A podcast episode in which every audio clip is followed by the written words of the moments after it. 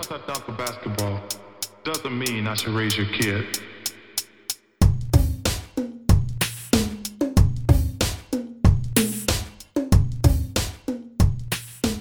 So I'm so happy to be here today at the KXCI studios in downtown Tucson with Linus Sheaf, local artist. Um, and yeah, just really excited to finally get the chance to sit down with her and discuss some of her work. And we will unpack that uh, very soon. But I want to start today with uh, just shouting out Bookmans, um, my current uh, and first and always hopefully sponsor. Um, and because uh, Linus is a Tucson local. I was hoping she could share one of her experiences at Bookman's that's made it, it a special uh, institution for her. Okay.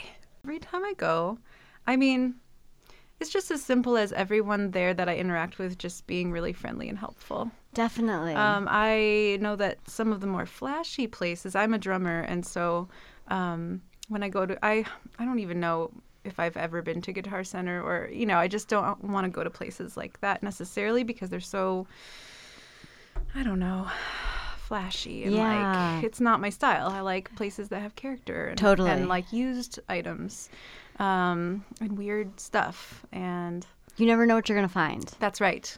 You don't know. Yes, and I, I really enjoy that. Um, and I love that it's the, the shelves are stocked with things from people who live in Tucson. You know, I, I feel like I am someone who has like I, I, I like you know stuff and, and and buying things and I but I also know that it's so helpful to get things secondhand and I love this idea that um, it's buying selling trading and it's all people are being compensated for Right. the items they bring in and um, there just is something there for everyone and I really love that Yeah, and it's easy for us to take places like that for granted, maybe, but they are kind of disappearing, and it's, we need them to stick around. So it's better to go get your thing there, even if it's just a pair of drumsticks or something. Um, And they they support local artists, and that's another amazing thing that, um, yeah, that's just not all local businesses do. And I feel that Tucson has a very like uh, thriving local business community and local artist community that that um, it's it's a supportive place for for um, doing doing your work. So I really gr- so grateful to Bookman's. thank you, Bookmans. Love you. love you. Linus, I am so excited to have you here. Um, I found you through Instagram. I slid into your DMs. In there. Um, Yeah, I saw you.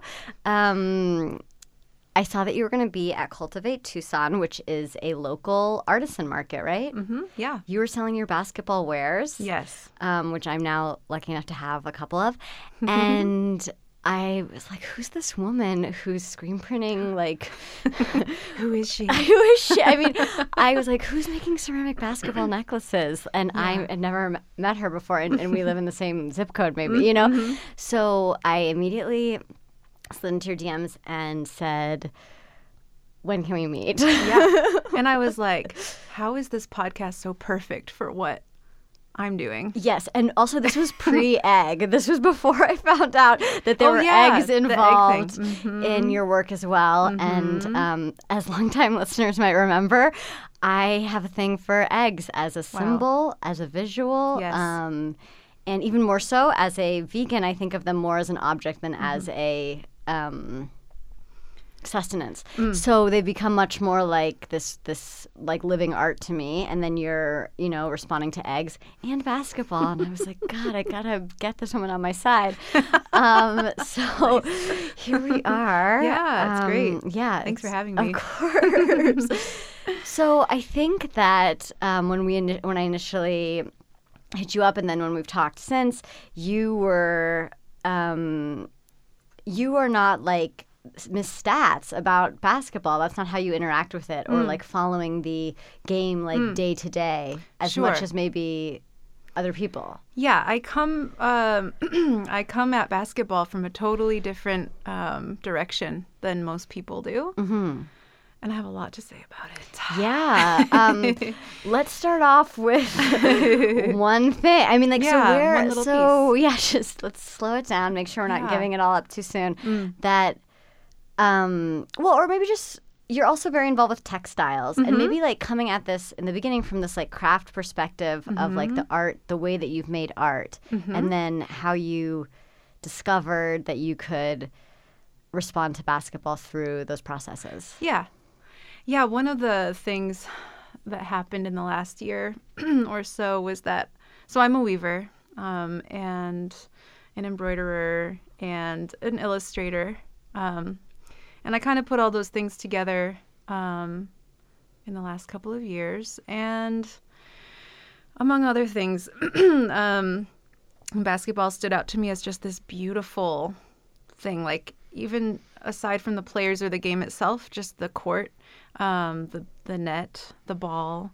Um, I can't really remember now why I started looking into the history of basketball, but I found you know the the original ball was like a textile object, you know, hand sewn, um, really beautiful stitching, and so perfect. Well, not perfect at the beginning; they had to perfect it. right Um, and the net is is sort of woven, you know. And I I actually bought my own hoop off Craigslist, and I got some cording from the sports store, um, like paracord. I don't know if it's really gonna work, but I thought it would be fun to make some um, some nets and hang them around town Right. on different at different courts, just public parks. yeah Um, so just that, and the look of the court itself, the way that an empty court looks, there's just something about it that is, I don't even know why it's so moving to me. It kind of, I was thinking about it this morning actually, and one thing that I thought of is that it seems like there's so many possibilities. Like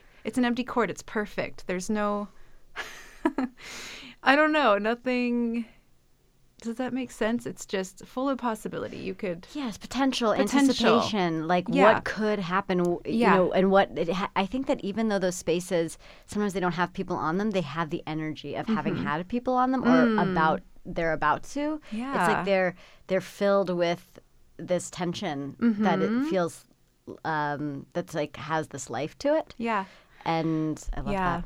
Yeah. I have a sort of fascination too with just like buildings at night that have like one light on inside and just a, that empty, still feeling of a building or a space where the, no one is there and you're just sort of spying, you're looking in on it. Um, I don't know where that feeling comes from, but it's, I've always had it. I think that there's also this when you're driving. I know that sometimes when I've been on a road trip or something like that, or driving through an area that I'm not familiar with, and I see a basketball court or I see a baseball field, I'm like, oh, you know, there's there is some sense of community here. There is some sense Mm-hmm. of life. There's a space for this for people to gather in some Mm-hmm. way, and that makes me feel. Um, yeah, that just is a good feeling Mm-hmm. to have, and so recognizing that those spaces they're they're meant for people to be in public together, Mm-hmm. and I think that a lot of some towns have like town squares or like sort of meeting points where that would normally happen, but I think Right. Mm-hmm. that's becoming less and less sort of a a thing as Right. as things like get more sprawling. There's less of that center point, but within each of those like communities within that sprawl, there are basketball courts, there Yeah. are those baseball fields, And there so- always have been those courts and baseball fields. Like I, it's just occurring to me now that the landscape is always changing. Um, cities are, you know, old buildings get torn down and new beige ones are put up, and it's ugly and it Right. sucks and it's like, oh man, boring. And the thing that's always been kind of a constant is just these peripheral like basketball courts in the parks, and, and I never even noticed them you know, growing up, I mean, I they were always around. You know, mm-hmm. it's just something that's always around. And the neighbor kids having a basketball hoop in their driveway, and hearing the dribbling of the ball and everything. It's just so it's just everywhere, and yet, so it can be just I don't know. It's this constant thing that you can kind of count on to be there. And when you look at it, you remember things from the past, your childhood, feeling, I don't know, having fun. Like, Yeah. it's just a kind of an innocent, sweet thing in a way. Like, in an ever changing landscape, that is just steadfast. And, like, they don't often renovate those courts, I don't think. They just kind of have this, like, they just kind of look to me the way that they looked in the 80s or 90s. You Know? Definitely. And I think that so sometimes I find that the older, more beat up courts or the courts that have like a backboard that's rusted or Mm-hmm. things like that, like visually, those are more interesting to me than the courts that have freshly painted lines and Mm-hmm. stuff like that. But at the same time, it's that same potential that we were talking about where it's like, even with a freshly with a new court, freshly painted, perfect backboard, it's like that if that is used properly, it will get beat up, it will get run down, it will it will become this artifact. Yes. And I think that so even though they're they're right now they're not as like visually stimulating, there's still this it's gonna happen. Mm-hmm. Um, and yeah, I, I think that that is also. I think you're right that it's just that that that they've kind of held strong, and for them to change significantly, like the the way a basketball court looks or is designed or or whatever, like that's not going to be something that happens overnight. Right. Um, you know, I, mm. I just I think that they they match the the even just regular city courts are just they they're going to always like match what's being played mm-hmm. higher up. So it's just that mm-hmm. everything's kind of hand in hand. Mm-hmm. Yeah, and no matter what a court looks like, it's comforting to me to see one. It's nice. yeah no I, I definitely i really um, i agree and i, I do i think um, in my neighborhood here in tucson i haven't seen it's just not a play in the street driveway neighborhood Right. um, and so i don't see a lot of uh, yeah just you know it's it's not often that i'm hearing basketballs or things like that and i there's like a school nearby and there's a court there and i love driving by that and seeing people playing out there and i mean i guess i it's so funny. I always think of buying a basketball hoop for a house as something like a grown up does, and then Yeah. I'm like, I am a grown up. You Yeah, know, like I, I could like also basketball. I know I like basketball, and like I would love to shoot a few hoops. Um, but it's just yeah, I I haven't made the big jump to buy Yeah, my own hoop yet, but uh. Yeah. we will see. It's Um, it's exciting to buy a hoop. yeah, I bought one. It's red. It's beautiful. I need to get a like what do you call it? A backboard? Headboard. Backboard, backboard, yeah. Um, That's the, that's Maybe where I'll the the money will get you. I think on the on the backboard. Yeah. but you could totally make one. I could make one. Yeah. How hard can it be? No, I mean just weave one. It's Yeah, fine. weave one. yeah, might be just a little. Yeah, I have a hard time getting the ball back, but yeah, you can weave one. um, yeah, I think Yeah. that uh, you're making me want to just remove all the gravel from my driveway and set up a hoop. Sure. yeah. Why not? I actually so um, back in Louisiana where I had lived before, I had driven by this really beat up backboard. Um, it had, I mean, it was it was plexi or whatever the material is with the see through ones, and it was newer, Mm-hmm. but like it just had this hole through it, like it was kind of punch. It was just missing some glass and Uh-huh. made this beautiful shadow behind it when the sun caught it. This was just across the street from someone's house, but I just felt weird about taking it because it's like. Um, I just had gotten to this whole thing about trades. Like everything needs to be a trade. Like if I'm going to take the backboard, I need to leave the backboard. And so I figured out that I could. I, it's not like you know I can. Um, like for a while, I was trading up basketball nets, and I can buy like a hundred basketball nets um, because of the cost. But I can't buy like a hundred backboards. You know, it's like if I'm going to buy one, it has to be the one. So I wrote this letter to these people and left it in their mailbox saying like, I love this backboard that's in front of your house can I buy you a new one and like take this old one? And I never heard back. Aw, uh, I still think about it. I mean, I photographed it and, Yeah. um, you know, it was like not usable. I'm sure that Mm-hmm. eventually they were just going to trash it. But um, it just seemed important to have that engagement before Mm-hmm. I start snatching up people's sidewalk trash. Yeah. yeah. Think so. You traded out nets, um, like you would take dirty old nets. Is that what? Yes, maybe this is our our textile like Ooh, meeting point. Um, so I yes the the I was very interested in dirty old nets. Mm-hmm. Um, the rat more ragged, the more interesting. Mm-hmm. Um, so I was doing this all in Baton Rouge, and just I mean for me it was really great because I had really had the most of my time spent there were just going back and forth between school and my house and i didn't have the opportunity or reason to like just drive around. And so it was hoop hunting like driving around and just looking for nets that i could trade. And um, some of them would be on people's properties and you know then i would leave a note in their mailbox and sometimes it'd be a school and the schools were where i got like the most yeses. Um, but yeah i was i was most interested and i wouldn't put up new ones unless there was one for me to take down. So i was mm-hmm. really on this like one-to-one um, sort of I, I yeah i mean i think this came out mm-hmm. of my own insecurities around photography with it being a medium that i felt is like based around taking or that's the mm-hmm. language we used around it.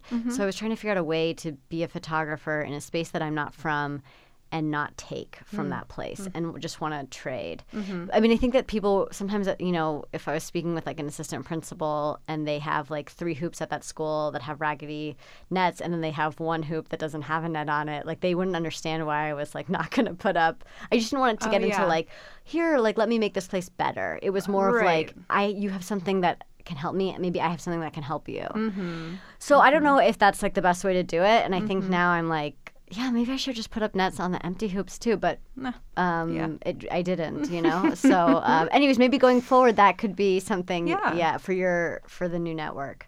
Yeah. Network. Yeah.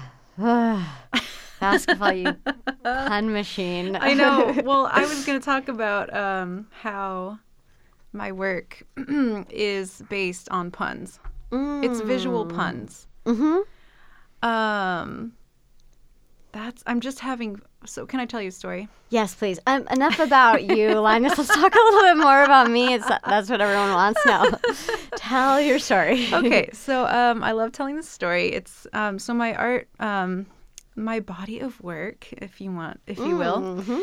this year in 29 last year in 2019 was called yolk jammer which is my instagram name and the way that yolk jammer happened was i was working i work in a cafe and the cafe has a kitchen that makes egg egg tacos um, and I was starving, and I was on my shift, and it was very busy, and I was working with my coworker, and he, I was like, "Oh man, my tacos are ready. I just, I have to go jam these yolks right now." I just said it, and then I looked at him, and I said, "Yolk jammer." he looked at me, and we just, even though it was so busy, we pa- we took a moment to like pause and stare into each other's eyes because it felt so right to say yolk jammer. There was something about it where we were like, that's a thing. It's a thing. Totally. It's going to be something. And I immediately started riffing in my brain and brainstorming about like, what does that mean? Yolk jammer. Because I had already been like thinking about basketball and I had bought myself one and was shooting hoops. And You were jamming yolks. I was jamming. yeah. And I love eggs. I eat them every single day yeah. and I'm passionate about eggs as um, a food and a ritual and an object. We really have to either unpack that now or circle back to it like as soon as. yeah. Yeah. yeah. I mean, I don't know. Like, I, oh, there's a lot to it. Yeah. Um, Um, they're perfect and beautiful. And I just feel, I don't know. I have strong opinions about how eggs ought to be cooked, mhm. for one thing. um, Um, just go into as much detail as possible. like scrambled over There's easy. something, yeah. There's something I want to. Yeah, yeah. Poached, soft boiled. Um, So, what's your dream egg? oh man, I think it's. I think it's a soft boiled egg. I have a little okay. dish that is like a. Um, my friend gave it to me. It's a like a plate that has these sort of divots in it for two eggs, Yeah. and then another bigger, broader like bowl section for what are called the toast soldiers. Which are the like Wow. little toast strips that you um, cut up and Yeah. and dip into Is that the their? egg yolk. Is that your nickname for them? Is that No, that's real. Like It's okay, real. in, Yeah. in like Yeah. you know the whatever sort of egg circles you run in. they're called toast soldiers. yeah. okay. Yeah. Um, another thing about eggs was that just a visual pun that I came up with when I was um, brainstorming Yolk Jammer. I was thinking about like, um, you know, a an image of an over easy egg, but the yolk is a basketball. And that was just like so fun for me. I was Yeah. just laughing. There's been a lot of instances of me just thinking of something funny and then to me and then just bursting into laughter about it And then putting it on a tote and then bag. putting it on a tote bag.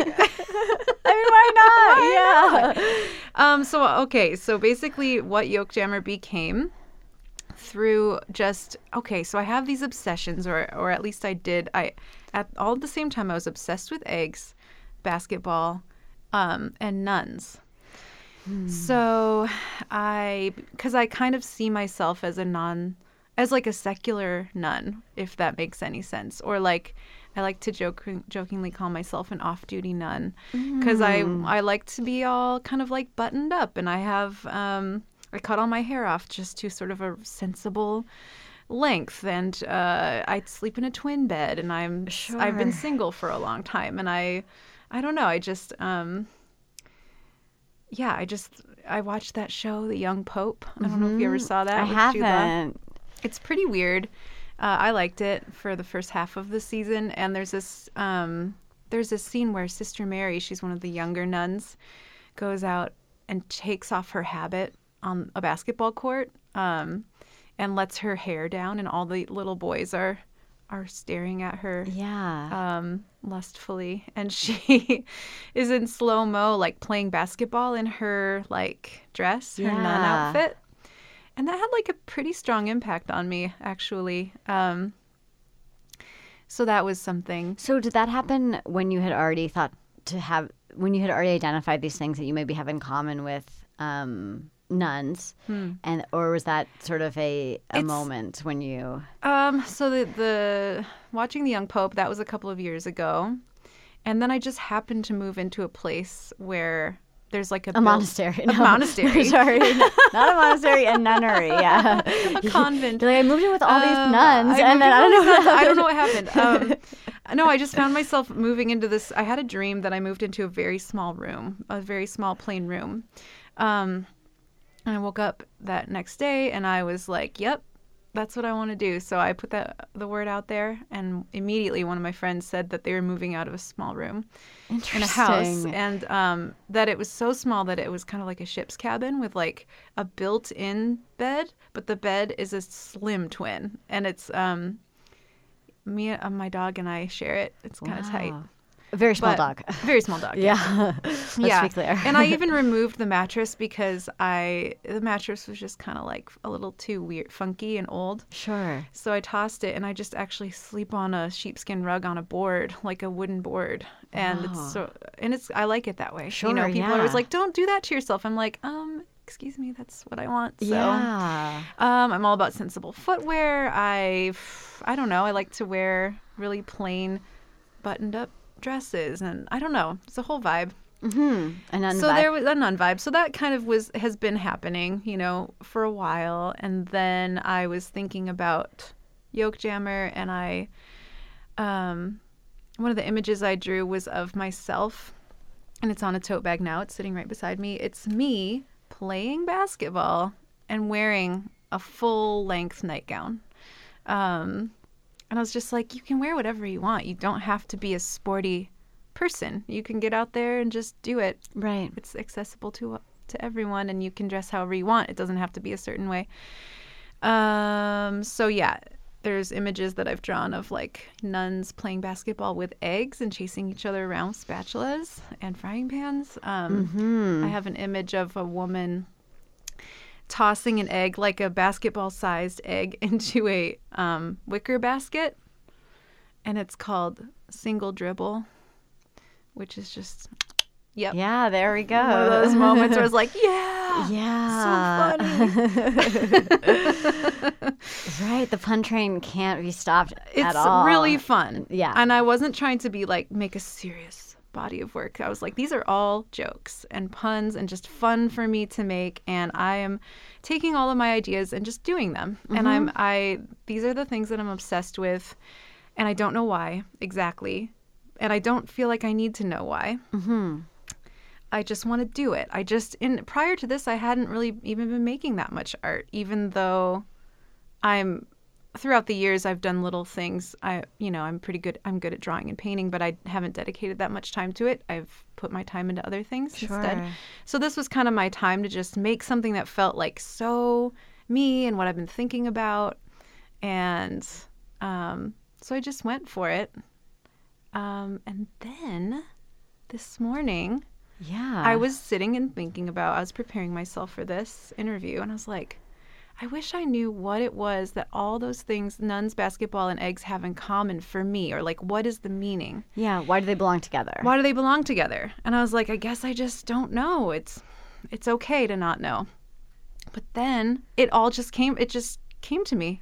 Oh my and I'm so excited to share it with you. Um, let's do it. Yeah, like I'm. Is this like a? Am I getting the first? Um, I haven't told anybody. wow. I even alluded to it. I saw some friends today. I was like, I have a big thing that I realized, but not gonna tell you. You're just gonna have to tune in and listen. Well, if this Uh, was a live recording, there'd be like a line outside the store by the time we finish. So it's a good thing we're uh, putting this out later. That's right. I know. I mean, yeah, people are just gonna be flocking. Um, can can I say before you sure. Mm-hmm. um, announce this that I think there's also like the the the seemingly randomness of it is I think has power to it in the sense that when I was first looking at your work, I liked this idea of having basketball imagery that felt so different from what we're used to seeing, especially with the Mm-hmm. women in the nightgowns, and the fact that women essentially had to wear nightgowns when True. they first, um, That's I mean, true. but not flannel. Uh, When they first started playing basketball, Yes. they really had to to cover up and were wearing things that now, I mean, no one would necessarily wear, let alone when you're like, breaking a sweat. So.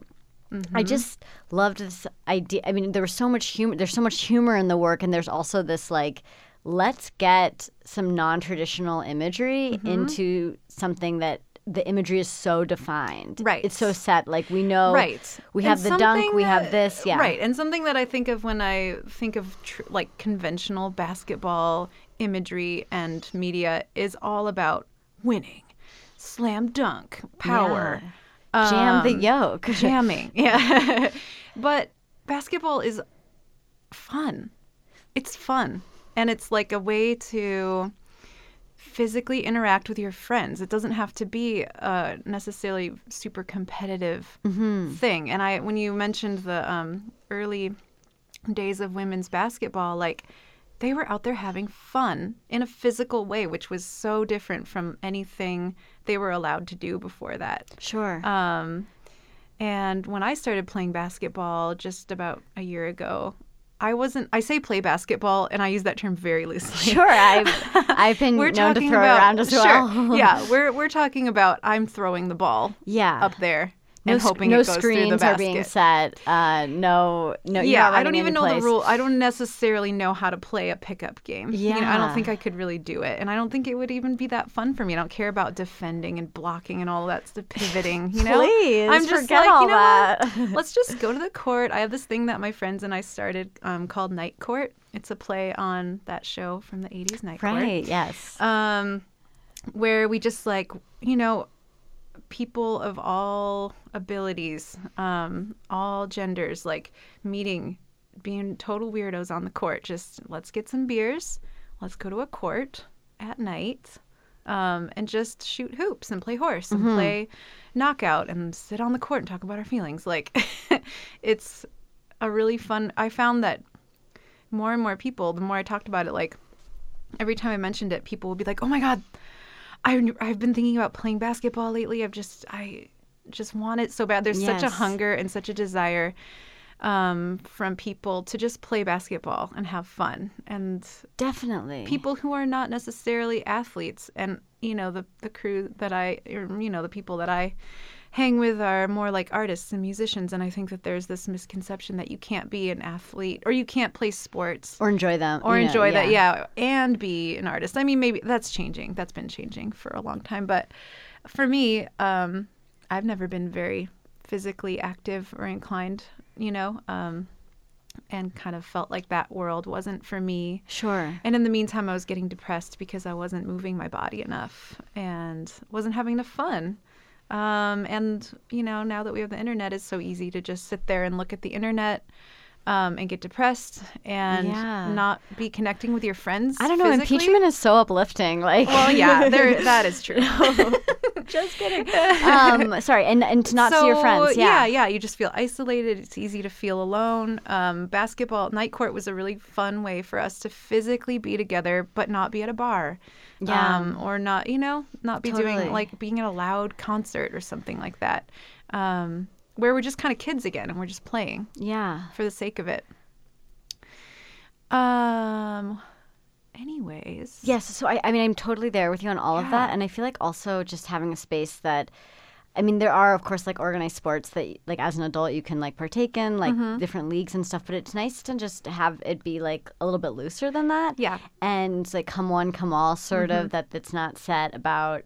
Oh, you're not on the roster. You haven't paid Right. this or Oh, whatever. yeah, nothing like Um, that. Since there's not a roster also, because there aren't teams. I Like feel like sports when I so I just joined a boxing gym um, because I'm feeling so empowered now because of basketball. Yes.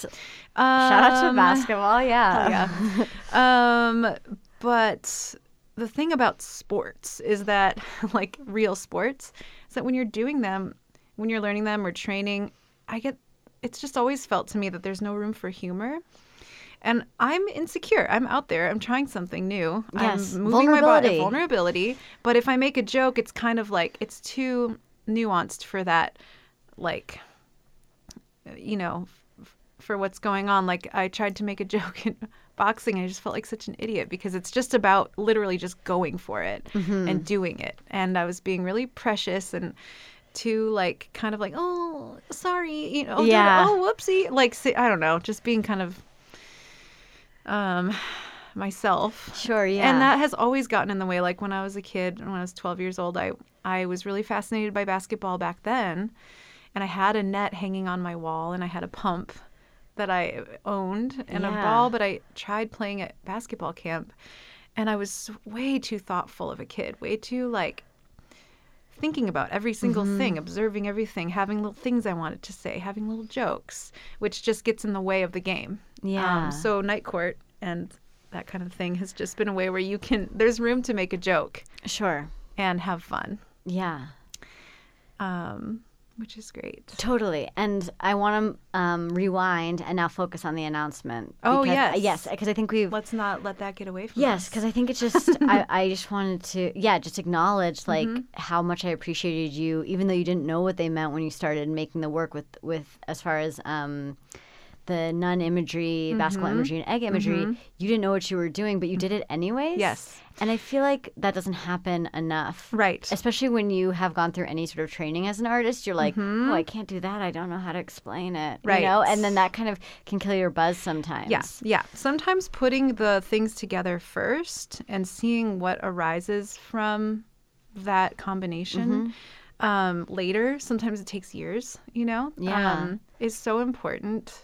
It's an intuitive process. Um, I went to the Evergreen State College, which is a liberal arts college, and that's where I learned to put weird ideas together or to listen to whatever comes up for me. Sure, yeah. um, And just follow it Yes. and um, so it wasn't a totally new concept for me to just put some stuff together and trust it and see what happens later. Yeah. Um, so I guess I wanted to say that like all of this work that I've been doing as fun and funny as it is, it's been a personal, very personal like journey too of like um, identity um, and empowerment um, and breaking of like uh, intergenerational um, kind of like tendencies in my family and in many families. My family is just kind of a typical family with um, historically like women who are subservient to their husbands and don't have their own lives or their own identity.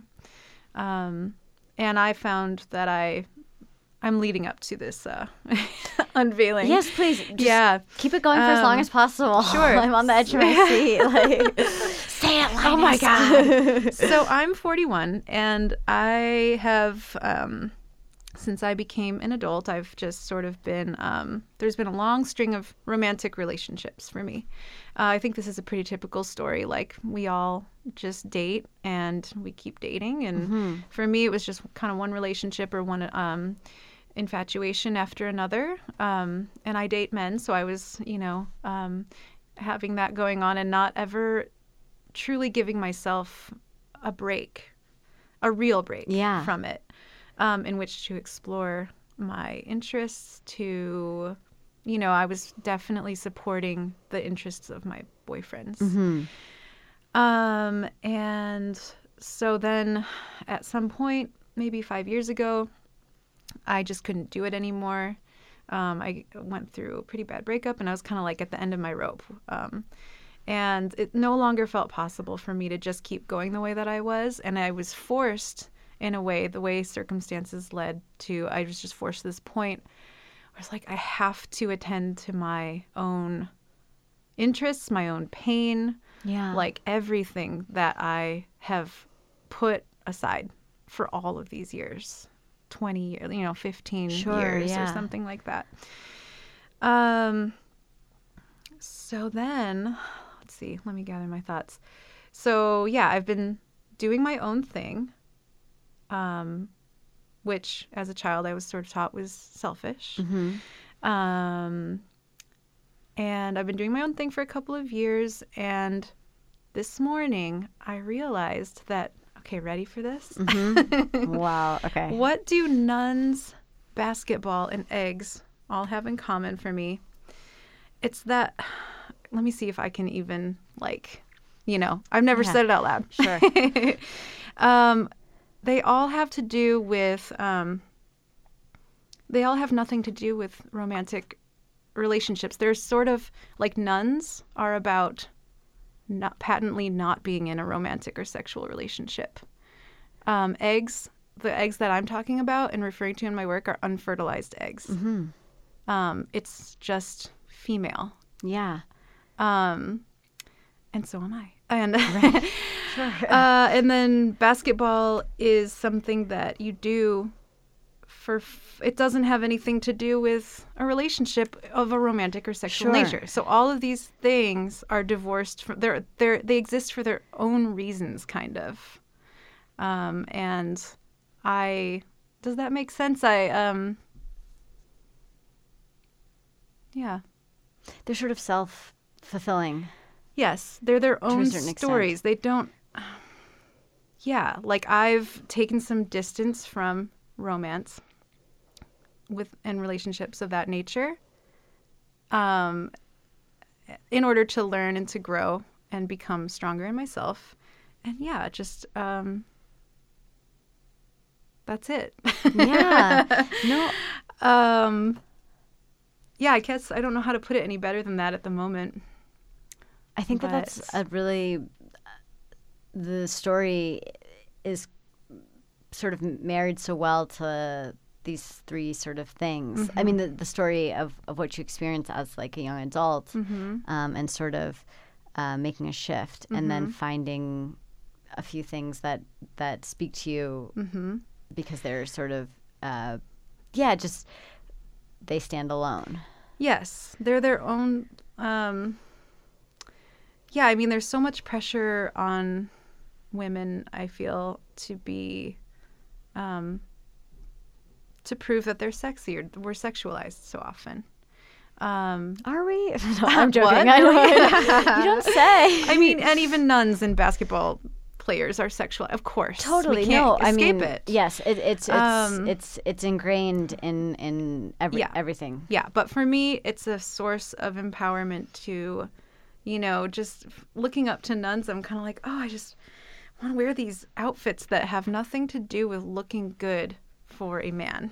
You know, it's my decision. I can look frumpy. I don't owe anybody um, beauty. You know, um, Or that the definition or the, the conventional sense. beauty. I can just be myself. I, something that I really love about all these like old photographs of basket women who are were basketball players Yeah. in like the early 1900s is that they're just regu- they're just kind of plain and handsome women. They're not they all have kind of like a lot of them have short hair, cropped hair. They're strong. Um they're it's not that they're not beautiful, but it's just that it doesn't matter about that Yeah. as much. It's like they're doing this thing that that at the time was really controversial. Um, they weren't supposed to be behaving that way, running around and pushing each other and, you know, being competitive. It was very improper. Um, and nuns is the same thing. They're not focused on being um, beautiful or sexual, sex, sexual beings. They're focused on like doing things offering. off yeah offering or like having ideas or making things things that are separate from the way that they look like the way that they look is not important um so I've been trying. I've I feel like I've spent my whole life worrying so much about how I look Mm-hmm. and making sure that if I'm doing something, I also look good doing it, um, which is not how I want to live. It's too exhausting. Yes, and I think that that's definitely something with with athletes is that they can be concerned about how they look um, going into a game, but when they're playing, and if they're you know a player that cares, they they must forget about.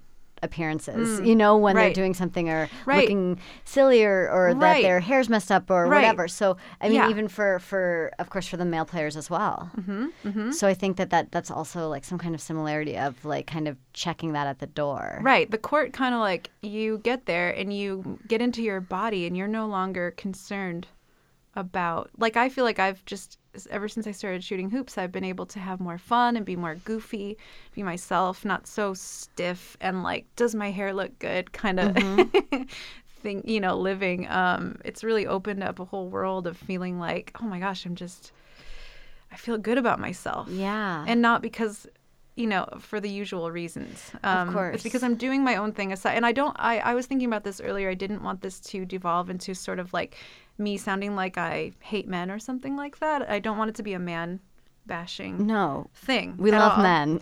yes um and that's a whole thing but Sure.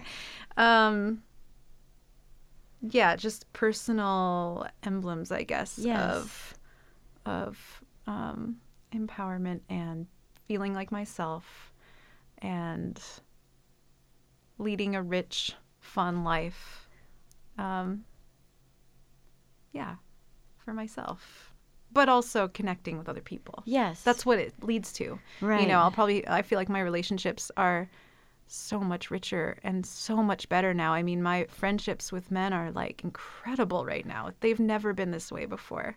Like I just feel so much more like forceful in a way. Mm-hmm. And like my voice is strong and I can say things and I can be myself and I don't have to worry that they're like gonna I don't know have whatever thought they can think whatever they want about me because I feel great. so um I don't know. in the pieces that I've seen that you've made, it's not there's no like A to B to C. It's Mm-hmm. all these different contributions that sort of create this um, uh, less like linear narrative, Mm-hmm. Yeah. uh, where it's like the nuns with the spatulas and then the woman dribbling the Mm-hmm. People often say to me, "I don't get it," and I'm like, "I know. right. It's okay. It's okay. The longer that you like p- see what I'm doing, like just look at more of it and just kind of let it sink in and Sure. see if you can what kind of I like that idea of things not being necessarily a linear progression, but kind of like I like to kind of lay physically lay things out on the floor and look at them and that like my drawings, let's say, and objects that I have um, and words, just keywords. And then whatever sort of rises up from that is what I pay attention to. It's, it's, yeah, sort of a I don't know. Like you just enter into it and you see like what it might add up to. Yeah, things sort of finding each other. Mm-hmm. Mm-hmm. Are you a minimalist? Ah, interesting question. well, I would say that no. I've described myself as a maximalist, in fact. Wow. Because I'm I- just sorry. The bed and now this. It's like I know, I know, I know. I mean, you're how? thinking. What, what's in that room? It's j- packed with uh, knickknacks. okay, got it. Uh, I do. I love objects and color, and uh, I am actually. Qu- I mean, I know what you mean about like my bed situation, and and I do lead like I'm a resourceful person totally with a simpler life than a lot of people. But at the same time, I love color. I love ornamentation. Um, I'm tired of the minimal aesthetic that has been going on for 10 years. You know, plain wood, white walls. Blech, so boring. Yeah, you heard it here everybody. first. Yeah, polka dots, Um, stripes. I mean, make I come back. Yeah, yeah, but I also don't just want to toss together a bunch of like stuff. You know, I I'm thoughtful about like Mm-hmm. how I put things together. Um, and yeah, I just love I love colors and patterns. Um, it's weird though because I think without minimalism, I would not have been able to come to this style that I like so much, which actually is kind of a blend between minimal and maximum. Um, Maximal. I don't- yeah. maximal. It's not a word I use a lot. Yeah, me neither. Uh, Even though you are but one. it's like I'm drawing these very like like my drawings are like illustrative kind of comic book style line drawings. I'm not doing a lot of shading or like uh, it's very minimal in that Mm-hmm. way. But then I will do these pops of color. I put in like very intentional color the yolk. and the yolk, yeah. And I would like to get even more into, you know, more complicated patterns. Um, yeah, like at Evergreen, I was doing some surface design kind of stuff, like making these miniature houses with wallpaper that I would design, and everything would go together color wise, color color palette wise. Yeah. Um, and I made these like crazy, intricate patterns um, for wallpaper, and like I I do have a vision. It's kind of hard to get it out there physically because it's so time consuming, and I haven't given myself the time Sure. to do it. But ideally, I'm going into um, web design. Web, sorry, not web design. Web development. Um, I'm taking a coding boot camp starting in a few years, a few weeks. Whoa. Like, you are, you Whoa. are a real It's, uh, planner. yeah, I'm planning ahead. And one Just of my a few more years. and websites are also very minimal um, and clean and that kind of thing, which is good for functionality and for user experience. Um, but I do want to create some websites that are just crazy with like color and patterns and just vibrant. Because, you know, the thing about life is like, we have so much access to color. Color is amazing. It's a miracle. Like we take it for granted, but like pure, saturated, like rich, vibrant color. Um, what a treat and what a way to squander it by making a white room with a cement bench. I mean, it's like why would we why would we you know, squander that opportunity to use color? yeah. um, is my thinking. So that's kind of where I might go next is like hyper ornamental, um, colorful yeah. stuff. Whatever that mean, whatever that's gonna look like. I think that when I moved to Tucson, I thought that it was going to be red, and it's just so much, so many more colors than that. I mean, it's a really colorful Yes. landscape and a colorful place, and um, I think, yeah, I, I just I agree that there is this. Um, that when we celebrate color, we're, we're sort of mirroring what we see in nature. Um, And it's, so it's important to recognize how, like you were saying, like what a treat, what an amazing thing that this color exists. Like this beautiful yolk. Yes, Seriously, it's like col- yeah, stunningly gorgeous. goldenrod. Yeah. So beautiful. and like just with this like perfect white, you know, just like Mm-hmm. striking, like what a what a thing. yeah. Um, and yeah, so I think it's it's important to, yeah, I guess I'm more more is better for for color. Mm. Um, just as a a life motto that I've Mm-hmm. you know lived by since I first uh, was able to paint my bedroom. Yeah. Um, but yeah, I just think that um, it is also possible. It's just also possible to. I guess I, the reason I asked you about being a minimalist is because I have just been thinking so much about my desire to make versus my sadness about using materials that hurt the world sometimes. Yes. Um, or just like making to what end Right. like and and wanting to satisfy that instinct um a- and keep myself feeling good and also it i think it is healthy to make for uh the sake of making but also at a certain point it's like i don't i don't want to just have a, a pile of stuff that i i made and not have it sort of serve some kind of purpose somewhere. Sure. Mm-hmm. so yeah, I've just been trying to sort of sort that out for myself where Yeah. it feels good, and I think especially with with um, like art that needs to be framed, it's like, damn, I really prefer functional work, and it's been kind of a thing where I'm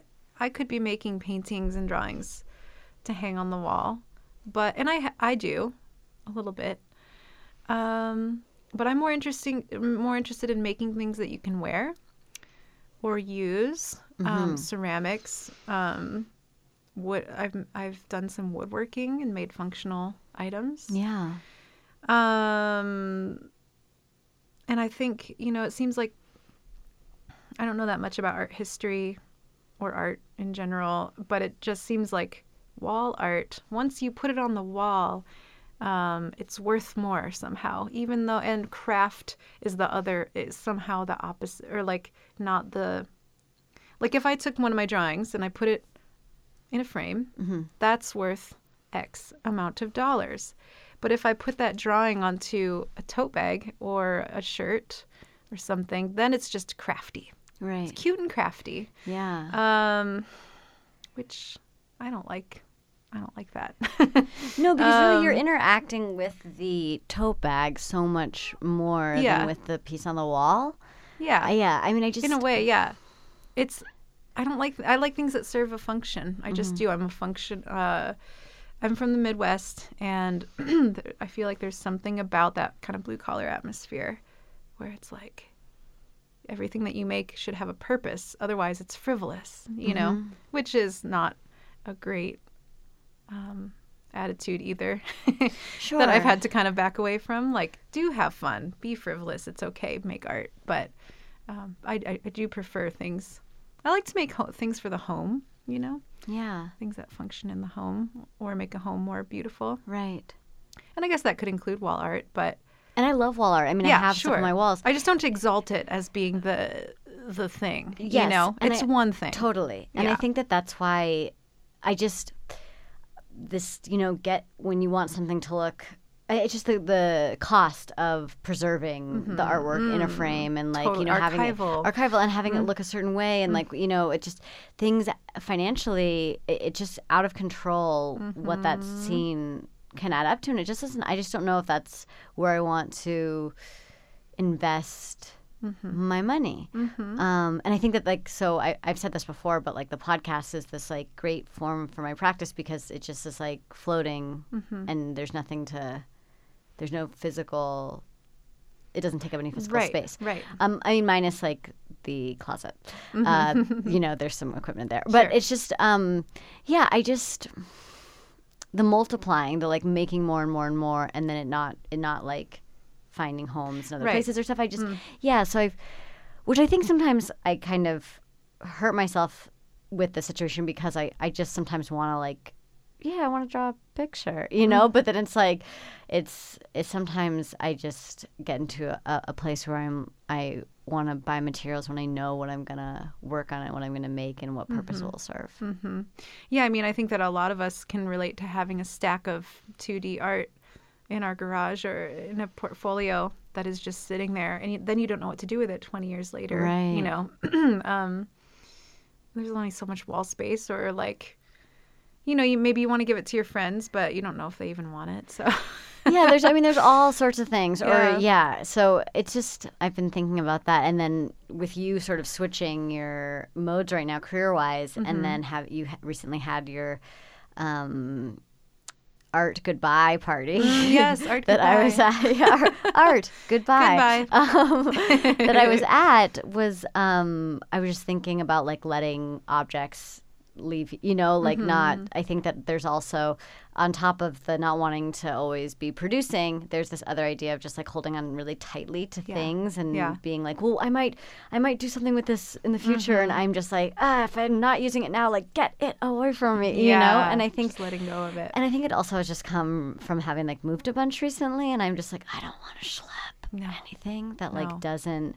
that that feels so much better to let things go but it's really easy uh, especially in the way that our um, culture works like capitalism to want to try to monetize that stuff like i'm gonna hang on to it because or like when you're making it you think of it in terms or i do i think of it in terms of like can i make money from this Of Can course. be my, which is career? super valid, sure and important. Yeah, Mm. i want to make a living doing what i like and what i'm good at so yeah i just um but i i realized after a year or two of make, making things that it's something i love to do and i'll always do it but I, it can't be my um it can't be my source of income because it's too hard mm-hmm. and it ruins it it kind of ruins the fun yeah, and I could do something else for money. And I'm kind of excited to do that, make that switch. Yeah. And then just be able to do my work and then go home and make things for my home and for my friends and, you know, have it be more of a, I don't want to say, I don't know, it's kind of a spiritual practice, I guess you could say. Yeah. mm-hmm. Creative practice. One thing that I was thinking about a while ago um, was when you were talking about night court that night basketball has been used by governments in a way to, to sort of provide an alternative for people who might be hanging out and not have much to do at nighttime and, and could potentially, I think, like at risk youth. Um, and uh, I think it's especially geared towards like men of a certain age. And this was, I think, it was originally tried during the George H. W. Bush administration. um, As I mean, it's, it's it's a very racially charged Yes. program, which is um, has a troubling history as far as. Uh, I would say just like control goes, um, right. and, and like also, put people in a certain position yeah, to like where they're, yeah, misbehaving, as you, you might call it, and then give them something. Yeah, it's like w- what's the actual at the root of this issue Right. necessarily? So, Right. and this has happened. I think I just read an article about when it, when um, more recently in Kansas City, this night basketball program that had uh, had some funding cut, but this was in Minneapolis. I think that the, uh, originally in uh, the early 1990s it was started, and yeah, it just it's not necessarily acknowledging like the root causes of why there might be poverty or why there might Right. be. Um, uh, crimes committed in general or people that mm-hmm. people that might be at risk. Um, so yeah, I but there is something about like feeling safe at night mm-hmm. in outdoors. Oh, sure. Yeah. And I feel like that Wow, I didn't, is- I never thought of that. I mean, I just, I, especially, I think I've been thinking more and more about this in Tucson because my neighborhood doesn't have streetlights, mm-hmm. which is totally normal here. Light pollution, there's lots of telescopes that, you know, the big, like, uh, astronomy cats need Yeah, like yeah, access to at the top top of Mount Lemmon. So like there like there's no streetlights in my neighborhood and it's um so I just I I wouldn't walk anywhere at night. And then I had lived in New York City where sometimes I was walking home at like you know two thirty or three o'clock in the morning, and I felt much safer because of how many people would be around. Yeah. I mean, for the most part, I Right. usually felt like oh, there's all these other people getting off the train at the yeah, same time as me, yeah, or right. whatever.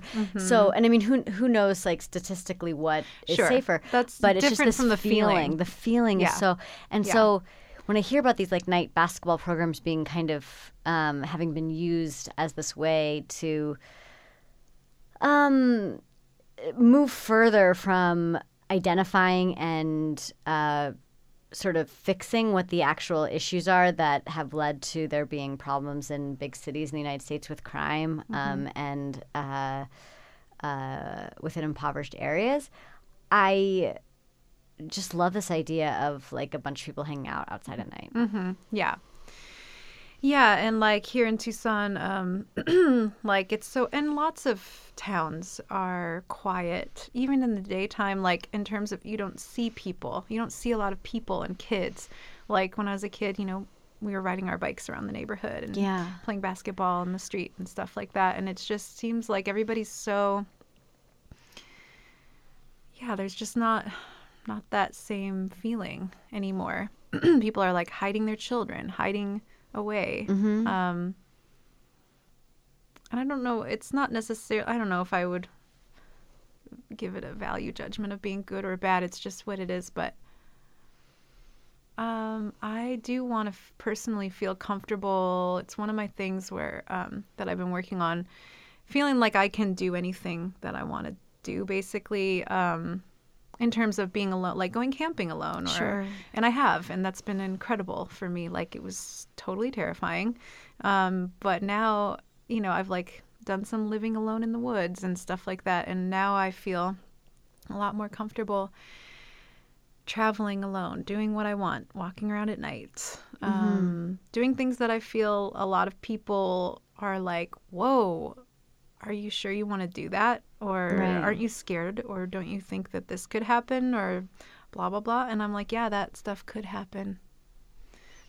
but I'm not going to stop Yeah. like living life. And I have never, you know, I just will stop sometimes by myself.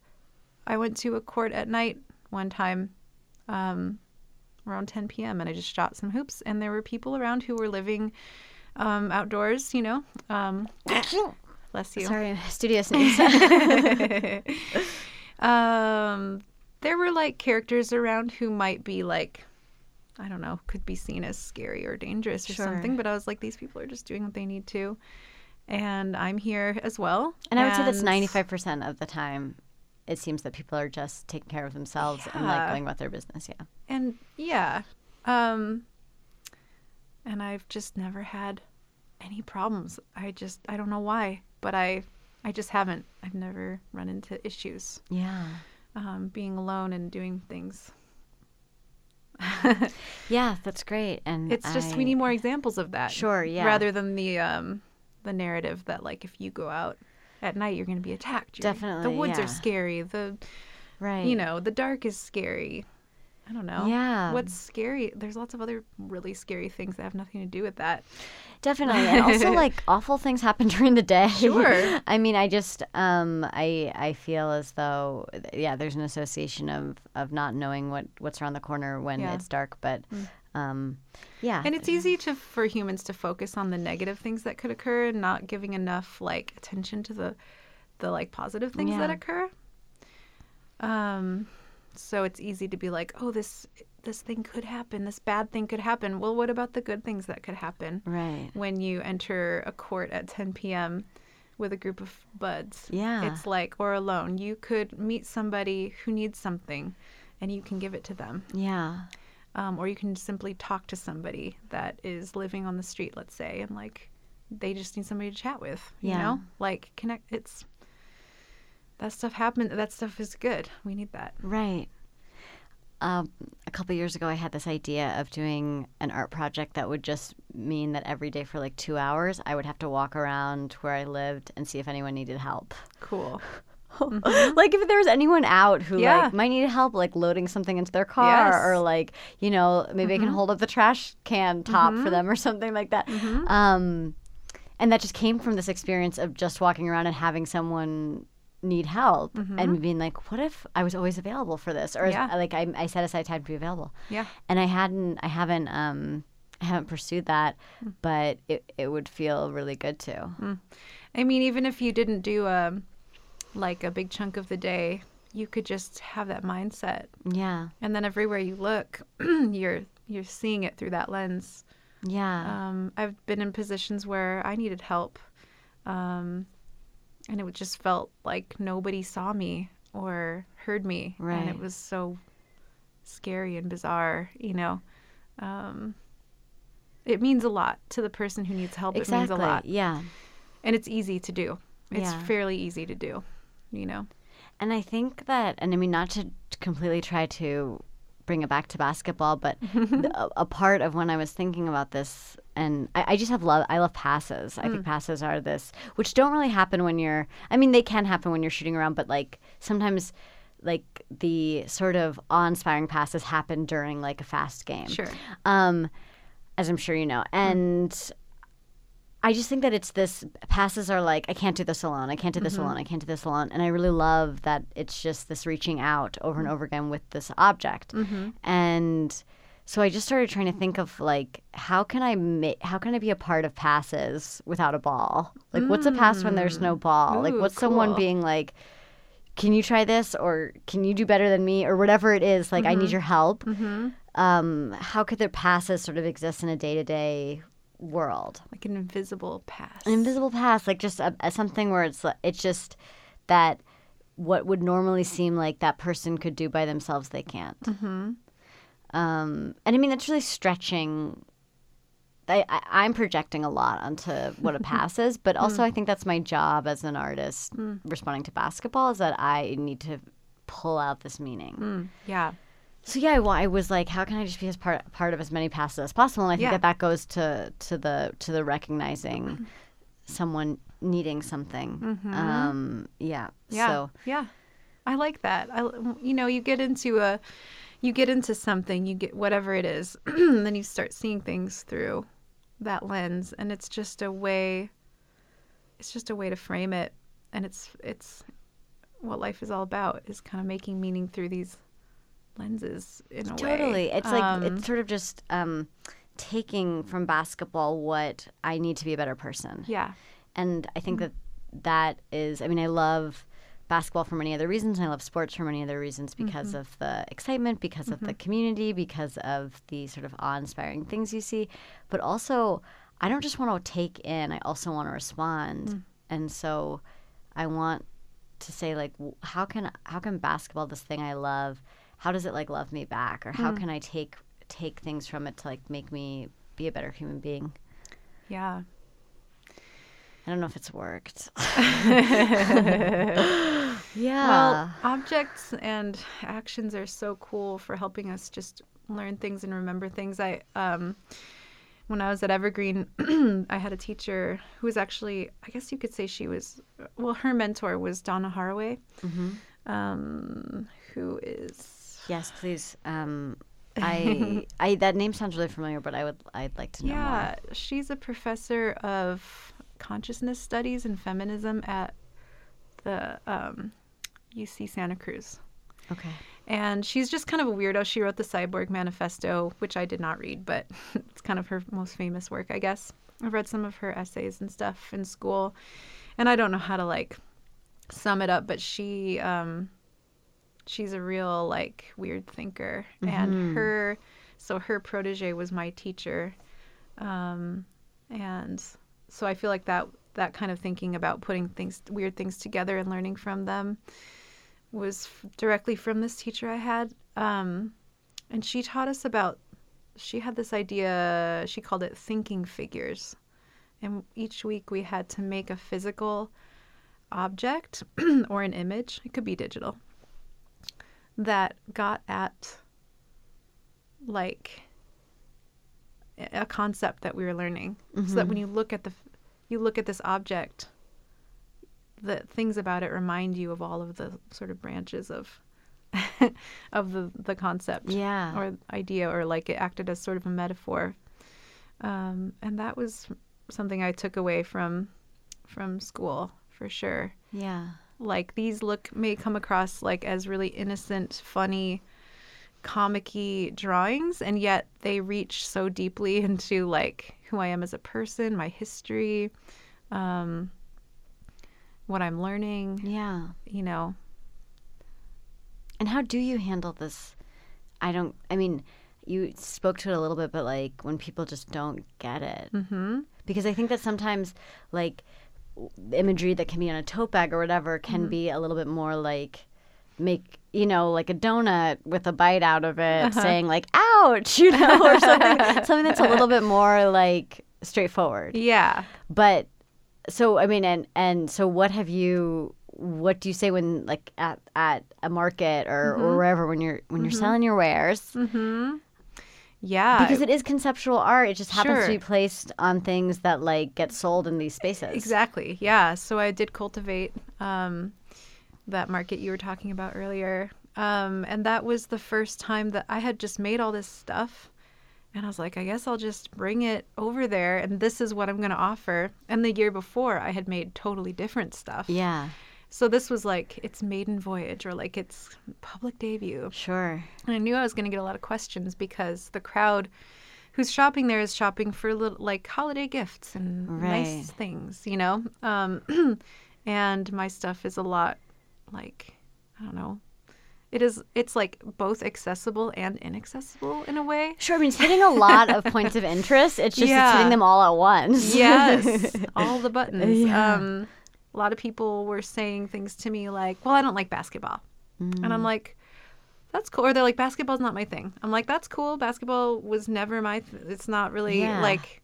I would kind of approach it like, um, "Well, do you remember shooting hoops when you were a kid?" Or like, kind of approach it from just one very simple direction. I don't know. Some people immediately were just laughing with just uproarious laughter. They got it. They're like, "This is amazing. How did you think?" You know, and there, and then that we could launch into conversations about it. on a on a different level, I guess, um, meet at a different place about it. But yeah, I was just kind of like, if people were like, I don't get it, I'd be like, that's okay. Right. You know, it's okay. I'm just Yeah. making this stuff for fun. I just have a weird obsession with these things, and I'm just putting them together and seeing Yeah. what happens. And then that would just sort of like start a conversation too. Um, and whereas people might start off with like, "Oh, I'm not. I don't like basketball. I don't like sports." Yeah. um, I might be able to kind of be like, oh, that's totally chill. Like, me neither. you know, I don't know anything about basketball. I just know that I like how it looks. You're like, is this a ball? Who Is it- I don't know. Is that a basket? I yeah. Um, right. I would just sort of try to level with them, like, or relate to them. Like, actually, I we're closer than you think Yeah. in terms of this. Like, I'm trying something right now. I'm like, just sort of touching on um, this very basic thing of just wanting to like kind of connect with something from my childhood in my on my own terms. Yeah. Um, And I think Yeah. sports feel like such an ex- exclusive space. they do. that and i mean i think our other like art institutions feel that way too Hmm.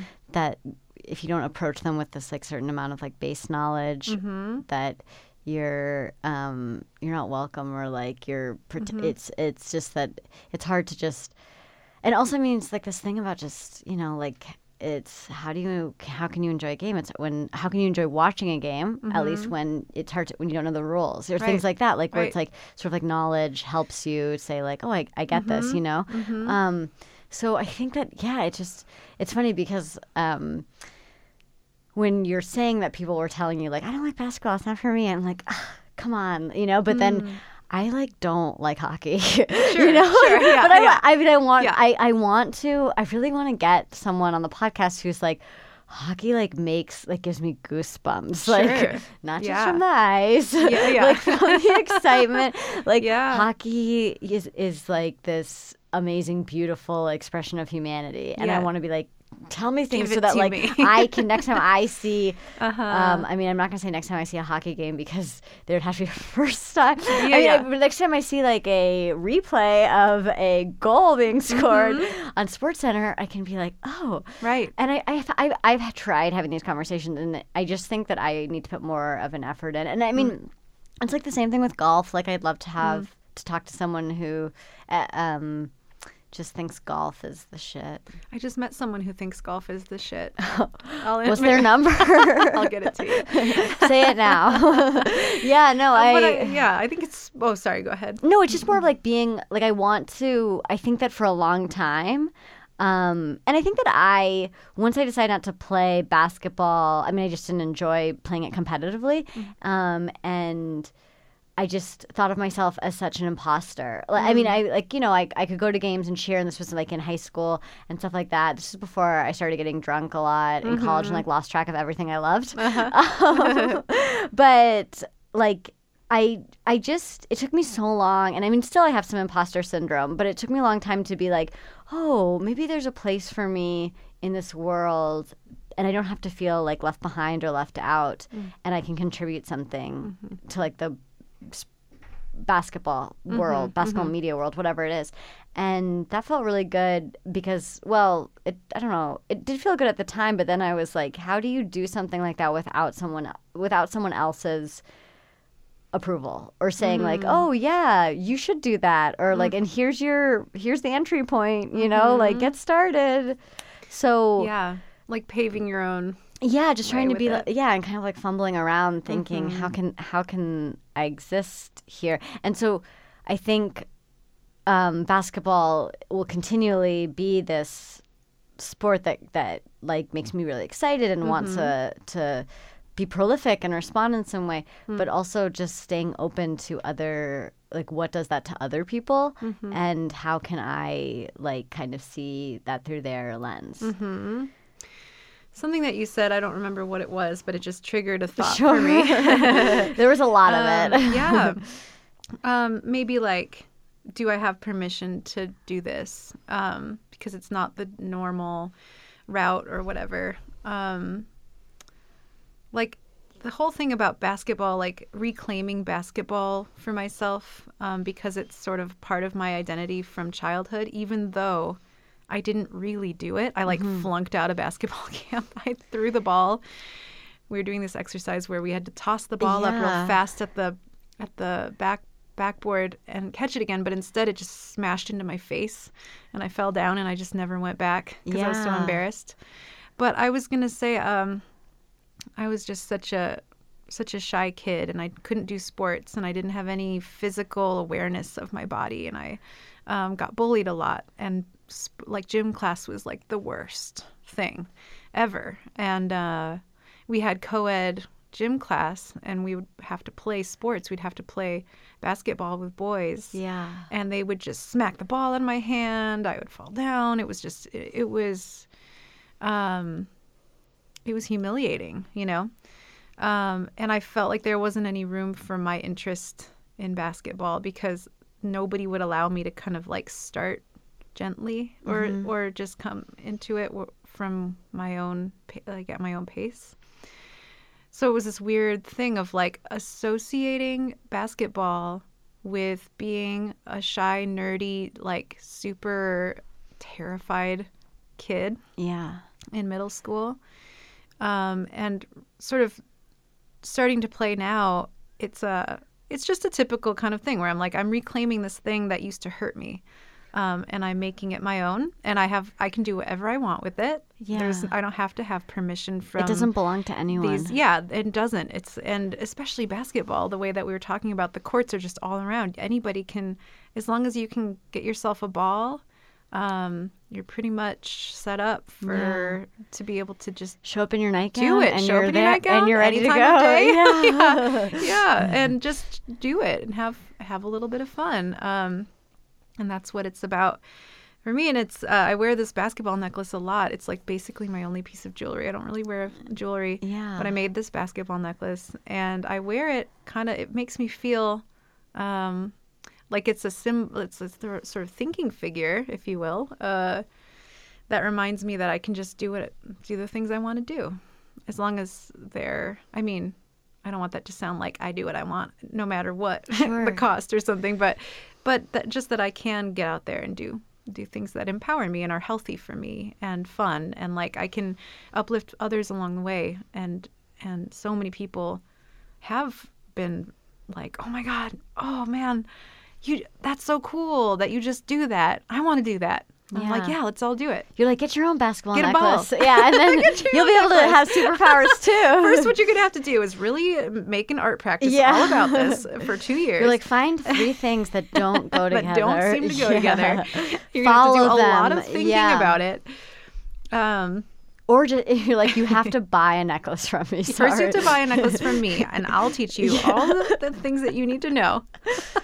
But I so I really also promised myself that I would follow Dear Adam Silver Mm-hmm. forever, Mm. like until I until until some something or someone stopped me Mm. rather than me stopping it. Mm-hmm. Which of course like was something that's like sort of a new medium, and there's a lot of other people doing it that you know are more established and all these things. Mm. I get down a lot, and I'm like, what am I adding to the conversation, or how will anyone ever hear this?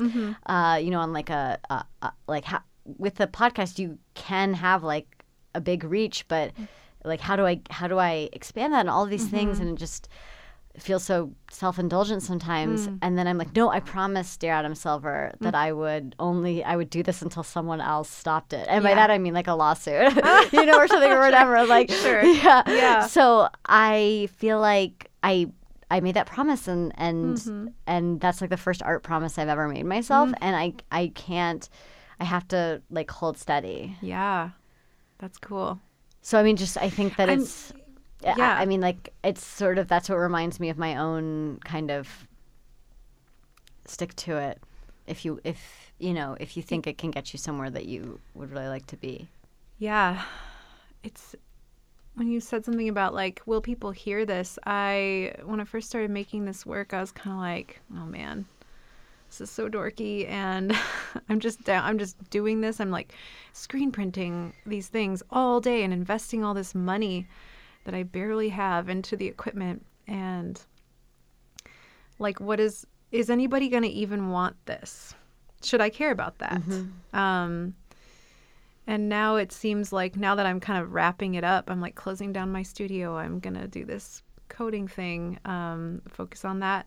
I'm like, now it seems like all of a sudden, after all this time, I am getting some recognition. Sure. Not big time recognition, but just people who come into where I work and they're like, oh my God, I've been following you on Instagram. I love, can, where can I get, all these people are suddenly, where can I get this thing? And I'm like, where were you when I had all these like where you know I was like selling this stuff, trying to sell this stuff so hard. You're like, I'm a coder now. And now it's just you know I have some stuff left, and all of a sudden people want want it as soon as I'm ready to like be done. But that's just I guess maybe that's how things go, and it's cool. I'm glad that you know Right. there's some interest at some point. Um, so you're saying that I should just shut down the podcast? just shut it down, let it go. No, I, no, but I know I know what you're saying. That it's it's. it's I mean, there is uh, the world universe works in funny ways. Yeah. and it gives you what you want it when you realize that you don't need when you're it. ready to let go of it, I guess. Yeah. Just let all those eggs crack. And Oh my god! just- Totally let the eggs crack where they may. totally. Yeah, I mean, it's, it's how it goes. Yeah. Mm-hmm. Well, I don't feel like Yolk Jammer is like done, done. No, and I mean, also, I just I wouldn't let go of that handle on No, Instagram because you, you don't want anyone else sneaking in there. it. Yeah, Yeah, it's definitely. Well, and the night courts is still going. I mean, I, I haven't been yet, so I'm hoping. Yeah, it kind of slowed down during the holidays and the cold, cold weather, but cooler weather. But um, I think it's gonna pick back up again. great. Yeah. Yeah. Well, I'm I really wanna. Um, yeah, I'm ready to show up in a big way. Yeah, Yeah. in a nightgown or some other kind of robe, or anything, anything you want to wear. Thank you, Linus, for making Yeah. this time and Thank being you. so forthcoming and sharing things that I never would have figured out myself in Mm. a really, I mean, in a way that makes this really special. Mm. That um, I I don't want to just get it, get your art Mm. super easily. So um, I appreciate you being so willing. Thank you. Thanks for having me. Yeah, it felt course. good to talk about some of the things I've been thinking about Yeah. for this whole time. We'll have to follow up Mm-hmm. as um, we become more involved in each other's lives. Yeah. and I attend some night court games. Sure. And we can do some, um, like an update. Yeah. Yeah. Six months later. I know. She's back in the studio. okay. Well, thank